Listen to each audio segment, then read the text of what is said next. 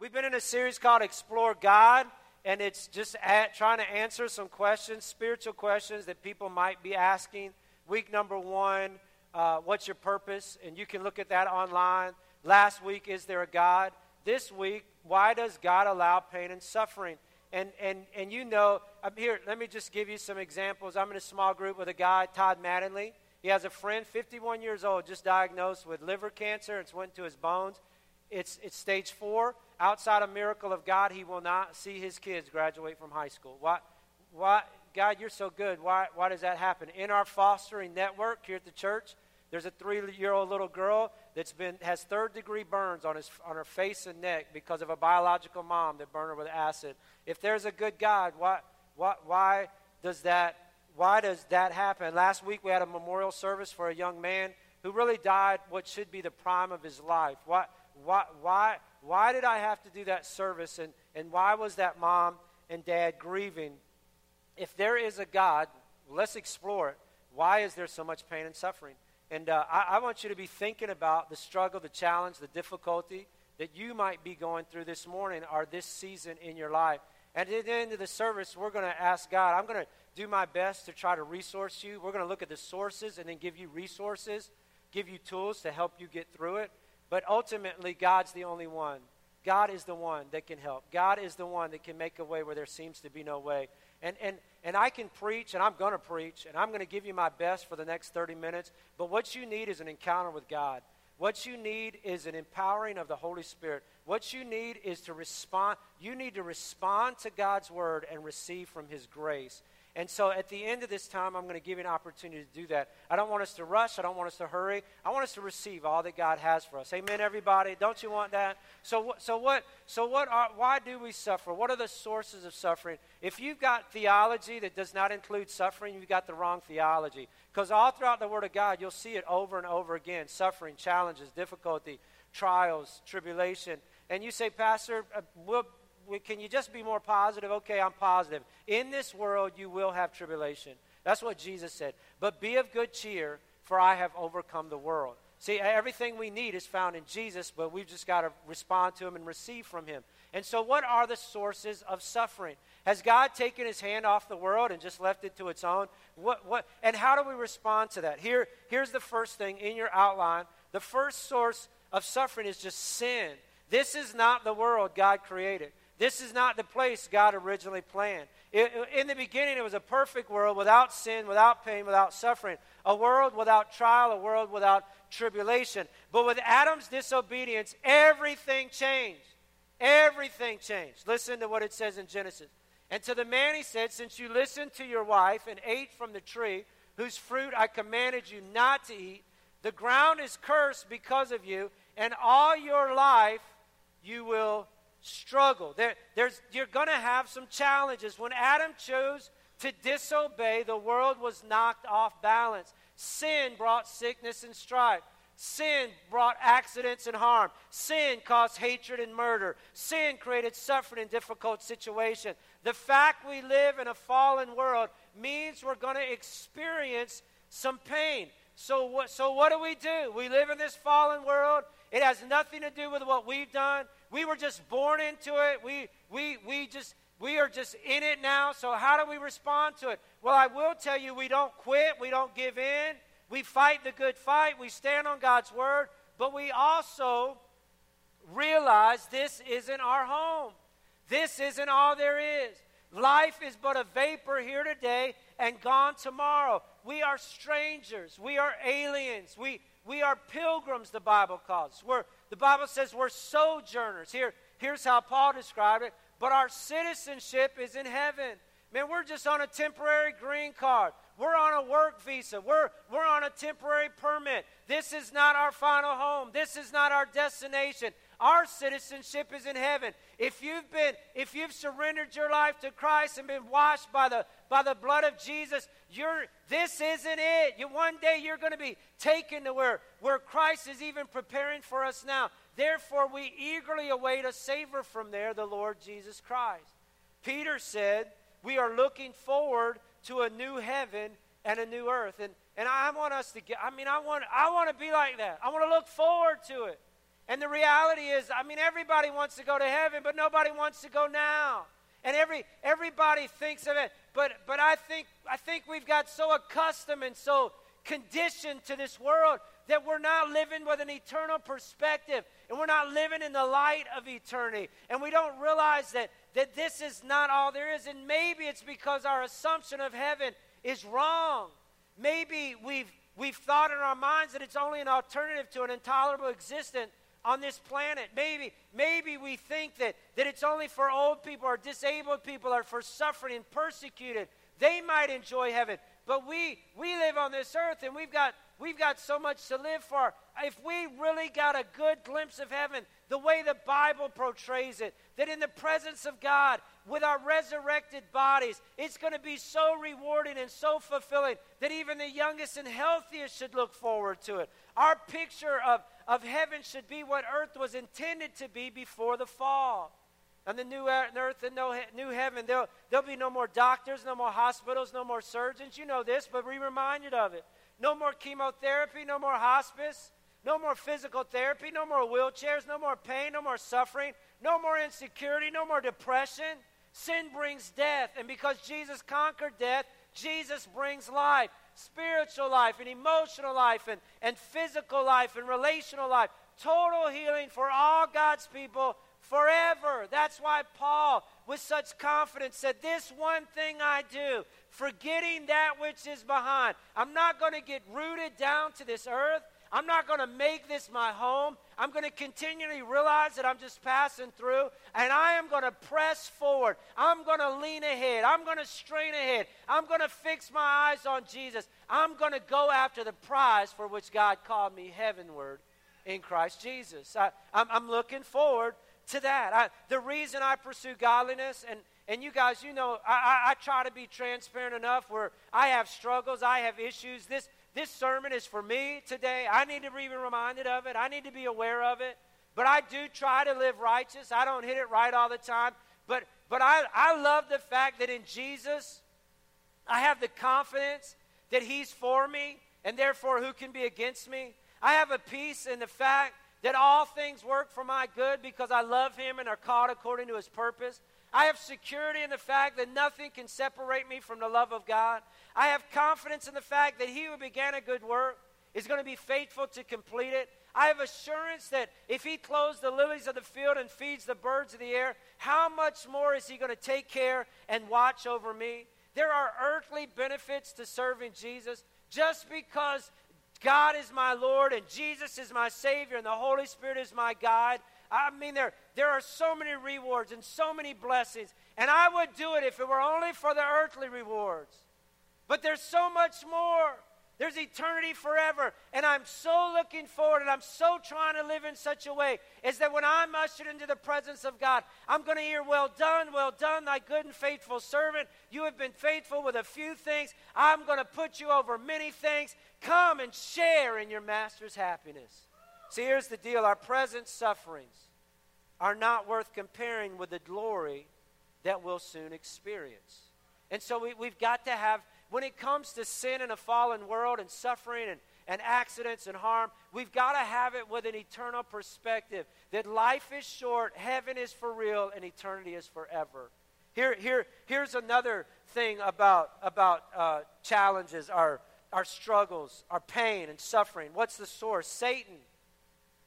And you, you got to be reminded of this. You got to be aware of this and know this again. Be self controlled and alert. Your enemy, the devil, prowls around like a roaring lion looking for someone to devour. And I just want to. I just want to bring attention or, or maybe cast some warning. Those that you think that you've got it all together and everything's going good right now and I don't need to worry. This me- uh, you've even checked out because this message isn't for me. I want, I want you to be on full alert and be, con- and, and be aware because we have an enemy, and, and I don't want to make him bigger and badder than he is, but he, he's been doing it a long time, and, and he knows human nature, and he knows human tendency, and he knows your weakness, and he knows your struggle, and he knows where he can best uh, uh, get, a, get you and distract you, and he is coming to, well, what's he want to do to me? He wants to steal, kill, and destroy. He wants to distract you. He wants to detour you. He wants to rob you of your victory and your life. in Jesus. He's determined to cause you to forfeit your salvation. He wants to deceive and disrupt and destroy your faith. Therefore, resist him and stand firm in the faith because you know that your brothers throughout the whole world are undergoing the same kind of sufferings. It's not, it's not new for you, it's not just happening to you. There is an, and here, here's what Ephesians says for, for our struggle is not against flesh and blood, but principalities and powers, and the rulers and the authorities of this dark world. And you say that sounds like a science fiction movie. What, what are you talking about? I'm talking to you that there are two kingdoms there's the kingdom of darkness and there's the kingdom of light. And Jesus said, if you're a believer, you've been called out of darkness into light, that you should declare the marvelous and the wonderful works of God. But there still is the kingdom of darkness, and He is on a mission to kill, steal, and destroy. And you need to be prepared and you need to be ready. So, what do I do? Here's what you do you armor up, you, you, you put on the defensive strategy and weapons and tools so that you can defeat the enemy. You put on the belt of truth, which just declares The greater is he that is in me than he that is in the world. With any enemy, you, you always want to respect them, but you never want to fear them. With any adversary, you always want to respect them, but you never want to fear them. You don't have to fear the enemy because greater is he that is in you than he that is in the world. The Spirit of God lives on the inside of you, and you're able to do. You're because of God's strength, you're able to defeat him. But you've got to put on the belt of truth. You've got to take up the shield of faith, which just says, There's no weapon formed against me shall prosper. You've got to unleash the, the sword of the Spirit, which is the Word of God. And you know the enemy's tactics? It's lies. You're not going to make it. You're a failure. You're never going to accomplish this. You're never going to succeed. There you go again. You failed again. You don't even, you shouldn't even be a Christian. You shouldn't raise your hands. Look how you live this life. It's all lies. And the only the only thing that you can defeat the lies is the truth of God's word. Satan, you're a liar. The word I know who I am in Christ. I'm more than a conqueror through Christ Jesus, my, my King. He's given me everything I need for life and godliness. He's for me and not against me. You're trying to convince me I'm sick and dying. He said I'm healed and whole. You're trying to tell me I'm famished and broke. He says I'm going to prosper and exceed. I'm going to stand on God's word and declare his promises over my life. When the enemy, when the enemy comes in and starts trying to cause chaos and havoc in your life, you can tuck your tail and run, or you can resist him, remind him of who you are in Christ, and renounce him according to the truth in God's word. You got to identify. I want you to identify. Is, it, is Satan what's causing the struggle, the issue? Is it sin? Or, or thirdly, is it salvation? Well, what do you, what do you mean, salvation? This, this, is, this is what I mean, according to 1 Peter 4. Dear friends, do not be surprised at the painful trial you are suffering, as though something strange were happening to you. He goes on to say, But rejoice that you participate in the sufferings of Christ, so that you may be overjoyed when his glory is revealed. If you are insulted because of the name of Christ, you are blessed, for the Spirit of the glory and of God rests in you. It, Paul's talking to an audience that's suffering because they put their faith in Jesus. And he's saying, don't be upset when people put you down. And don't be surprised when people challenge your faith. And don't be alarmed when people question your lifestyle. And don't be shook up when people question your motives. There will be people who don't like you, who don't want to get along with you, who will be upset with you, who will disapprove you for no other reason but because you've decided to sell out for Jesus. And Jesus said it no servant is greater than his master. If they persecuted me, they're going to persecute you. Jesus suffered persecution, and so will we. We should expect it, be prepared for it, and realize it's going to happen. It seems, it appears in God's Word that, in fact, if we're not under some persecution, if we're not experiencing challenges based on based on nothing more than we put our faith in Jesus Christ, if we're not being questioned, our motives aren't, aren't being, being questioned, our lifestyle is not being judged, then maybe we're not, maybe we're not taking a strong enough stand for Jesus. Maybe the reason that we're not under any persecution is because we're not doing anything for God. But if we, when we stand for God, like Shadrach, Meshach, and Abednego, there's a time where we're going to be tempted and be, and people are going to want us to throw us in the fiery furnace. There is going to be kings and rulers that will come on the scene that are going to want us to bow down before a false God and a false way of thinking and a way that is contrary to the Word of God. And if we're going to, if we're going to not bow to that or bend to that, but be strong in the face of that, we are going to endure. We're going to have to endure some, some struggles, some challenges, some difficulties. So, so what do you do? You stand firm and don't be ashamed. Christians are being blamed for a lot of what's going on in America today. We, they, they want to paint a picture of us, and, and, and, and some of it's true. And we need to we need to unpaint this picture and we need to do a better job. But they're trying to say we're intolerant, unwilling to change, unwilling to accept lifestyles that are contrary to the Word of God, unaccepting of others' fault. They're trying to label us, us as the bad guy. And here's what Peter says. He says, Don't start a holy war. Don't go on a Twitter war. Don't, don't go ballistic on Facebook and, and start bashing everything and everybody. Don't get mad and, and go nuts. He says, live such good lives among the pagans. Let your actions be different. Let your countenance be different. Let your response be different. Not responding with hate, but responding with love not responding with, with, with, with a lack of grace, but with compassion and, and empathy and sympathy and understanding. Live such good lives among the pagans, though they accuse you of doing wrong. They see your good works and glorify God on the day that He visits us. He goes on to say, if you are insulted because of the name of Christ, you're blessed. If you suffer as a Christian, don't be ashamed, but praise God that you even bear His name. Don't be ashamed of, of being called a follower of Christ. Don't be embarrassed that you're different from your coworkers and neighbors concerning your values and morals. Don't feel guilty about not letting your kids go to places that do not edify God or build up their faith. Don't be, don't be timid about blessing your food in public.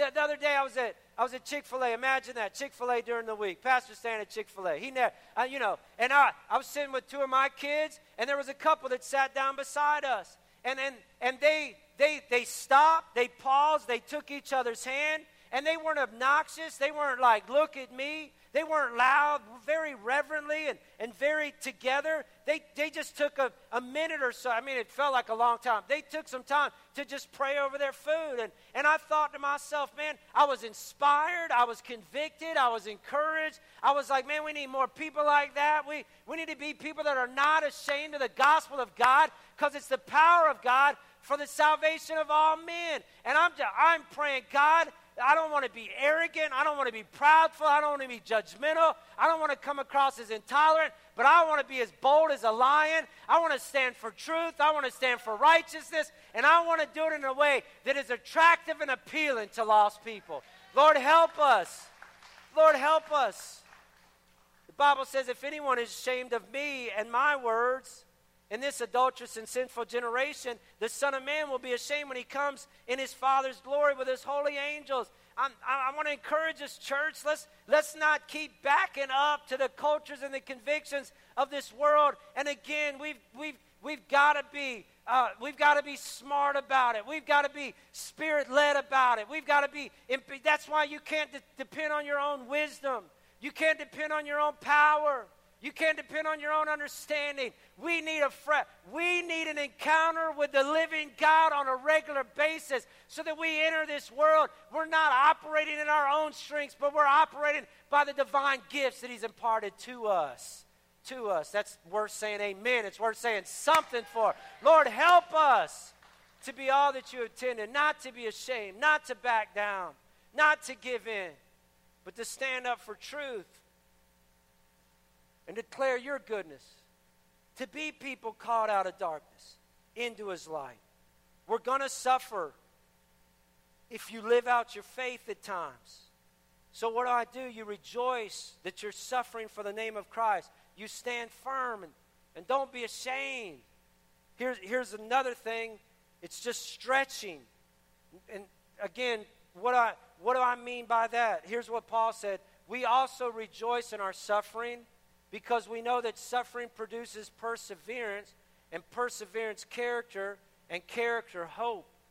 And hope does not disappoint us because God has poured out his love into our hearts by the Holy Spirit whom he has given us. There is something about st- trials and struggles and challenges that get us in a posture where God can move in our lives, where God can do something in us. I, ne- I didn't come to know God as my provider until I went into the ministry making $400 a month, not knowing where really our next paycheck would come from. I, it, it was at that struggle and at that challenge and at that difficulty where I've come to know that God will meet all my needs according to his riches and glory. That I've never seen the righteous suffering or, or the, the righteous hungry Are his seed begging for bread. It was in the time of that struggle where I really came to know that God, you not only feed the birds of the air and clothe the lilies of the field, but you have promised to take care of me. And he did. I did not really come. I mean, I, I came to know God as healer in a hospital room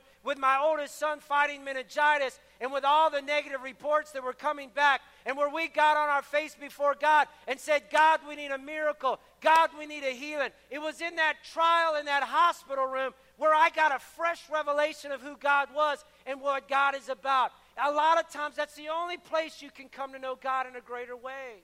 And we run from the trial and we try to avoid the trial and we disrupt the process and we want to get out of the. You, you, you can't be refined unless you go through the fire. You can't, you can't be all God wants you to be unless you, un, unless you go through a little heat. And I want to encourage you in the trial, don't run from it. Don't, don't, don't. Yeah, I'm not saying embrace it, but I'm saying, and this is what Jesus is saying, hey, I don't want you to just walk through it. I want to walk with you through it. I want you to come through it on the other side, more confident in who you are in me, better able to respond to my voice, a greater sensitivity to the hurting around you. I want you to come out of the furnace, out of this trial, out of the struggle, in a closer walk, in a deeper relationship, in a greater love and a heart for the things of God. So what do I do? I rejoice. Here's what here's what James said, consider it pure joy, my brothers and sisters, whenever you face trials of many kind, because you know that the testing of your faith produces perseverance. That trial is producing something. Don't short circuit the process. Don't bail out. Don't quit. Don't give in. Stay on the potter's wheel. Stay connected to Christ. Because if you'll let perseverance finish its work, you're going to be mature and complete, not lacking anything. And that's what God wants for you mature and complete, not lacking anything. So, so you got sin and stretching and Satan. And here's, here's the fifth one I, I want to talk about it's just self. And again, what, what, what do I mean by that? When I, when I talk about self, I, I just mean it's, it's our unwillingness to submit to God's plan, to surrender to His leadership, or to obey His word. When you suffer because of self, it's unnecessary. There are some things in life that you have no control over, and, and you just got to go with it. But there are some things that you can control. And when I'm, when I'm talking about this suffering, it's, it's, a, it's, a, it's a response or it's a consequence of not obeying God's word. Here's, here's what the Proverbs writer said A man's own folly ruins his life, his own stupidity, his own lack of judgment, his own unwillingness to submit and surrender to God's word. It ruins his life, yet his heart rages against the Lord. We do our own thing, we live for self, we make our own decisions. We don't we don't we don't submit to God's plan. We don't come under God's word and it doesn't work out the way we want it to and we get mad at God and our heart rages against the Lord. This is what I found out about my kids. I have a 22 year old, a 20 year old, I have a uh, 16 year old, a 5 year old. My older kids, I think they know I love them. I mean, they've been around long enough where, where, where my love, I think, and I think if you got them up here, they'd say, Yeah, my dad loves me. They don't doubt my love. I'll tell you what they do doubt. They doubt my wisdom. They, Dad, I'm 22. You're 46. You are archaic. You don't know what you're talking about. My 16 year old, Dad, you went to high school back in the dark ages. It's so different nowadays. You, you don't know. you, you don't know what you're even talking about. And they, they, they wouldn't say. I, they think that. So when I give them something to do or I tell them, hey, you might want to avoid this, you want to stay out of this. Oh, Dad's just a killjoy. Dad doesn't know what he's talking about. Dad, he, he's just living in another generation, another century. I think we do that with God. I think we say, God, I know that you love me, but I don't know if you're as smart as you say you are. You've been around a long time, and things have changed. And I, I think I know, I think I know a little bit better than you do. And that kind of thinking gets you in all kind of trouble. That's, that's that that's that self, that's that folly, and it ruins and it ruins it ruins your life. I, lo- I love Psalms 23 where it says, The Lord is my shepherd. Remember David? He's out on the pasture, he's writing love songs, and, and he writes, The Lord is my shepherd. And this is what David knows. He's a kid, but he's smart enough to know that you're going to have a shepherd. Somebody's going, you know what a shepherd is? It's a leader, it's a guide, it's a, it's a commander. You're going to have a leader, you're going to have a shepherd. Your, your shepherd might be you, your shepherd might be a job, your shepherd might be another person, but somebody's going to lead you. You're going to make decisions based on your leader. You're going to make you're going to make you're going to base your wisdom on what's guiding you, on what's driving you. David is saying everybody has a shepherd, but I'm just declaring right now God's my shepherd. He's going to be my leader. He's going to be my God. And he's and, and, and as God is my shepherd, I'm not going to want. And then he says this, and he makes me lie down in green pastures. Do you, do you know when you take Jesus as your shepherd, he's going to make you do some things.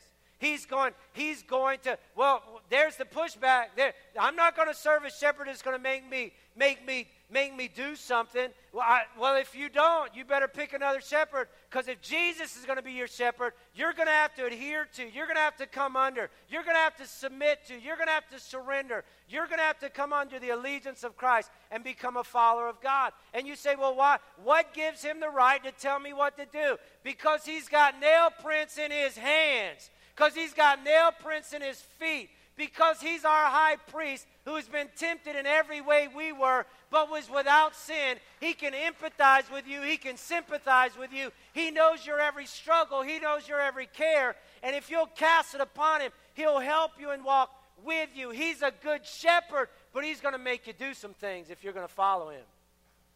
And when we decide not to follow him, that's where we get in trouble. Don't expect God's blessing. Don't expect don't get mad at God when things turn out sour when we don't do it God's way.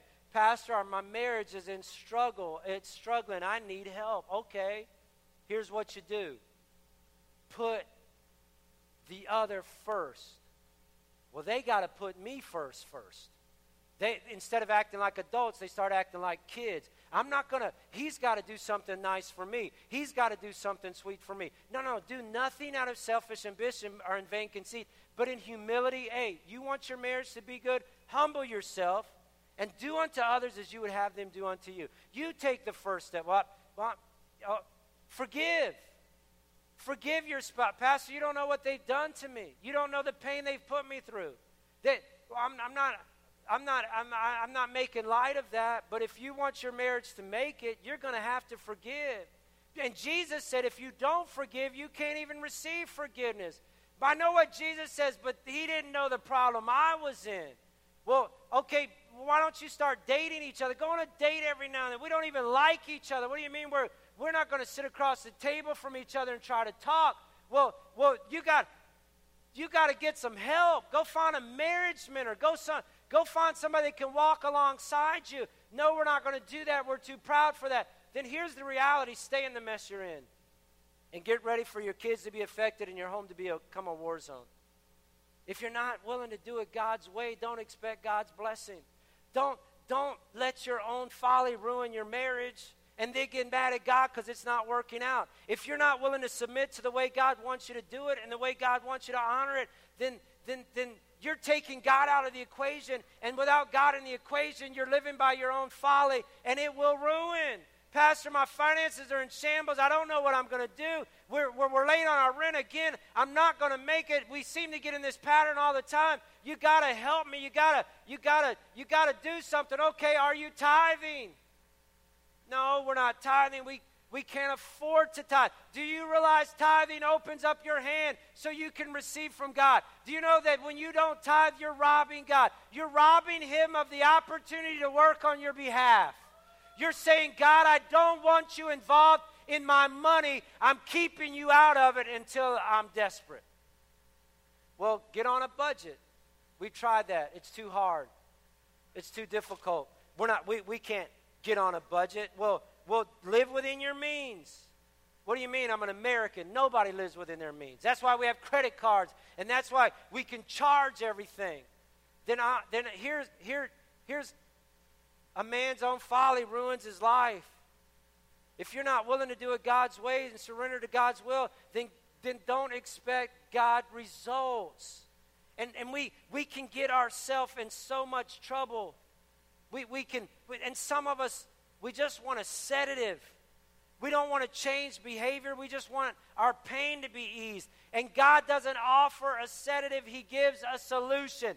But it requires action and discipline and follow through. And you say, Pastor, where is the love? I love you enough to tell you this is the way, walk ye in it. Come to a conclusion in your mind that His way is the way, not a way, not another way, not a maybe way. His way is the way. He's smarter than you. He knows better than you. He created you. He knows how we ought to live. Find out what he says and do it. So, so what do I do? I obey the word of God. And James says, don't merely listen to the word and deceive yourselves, but do what it says.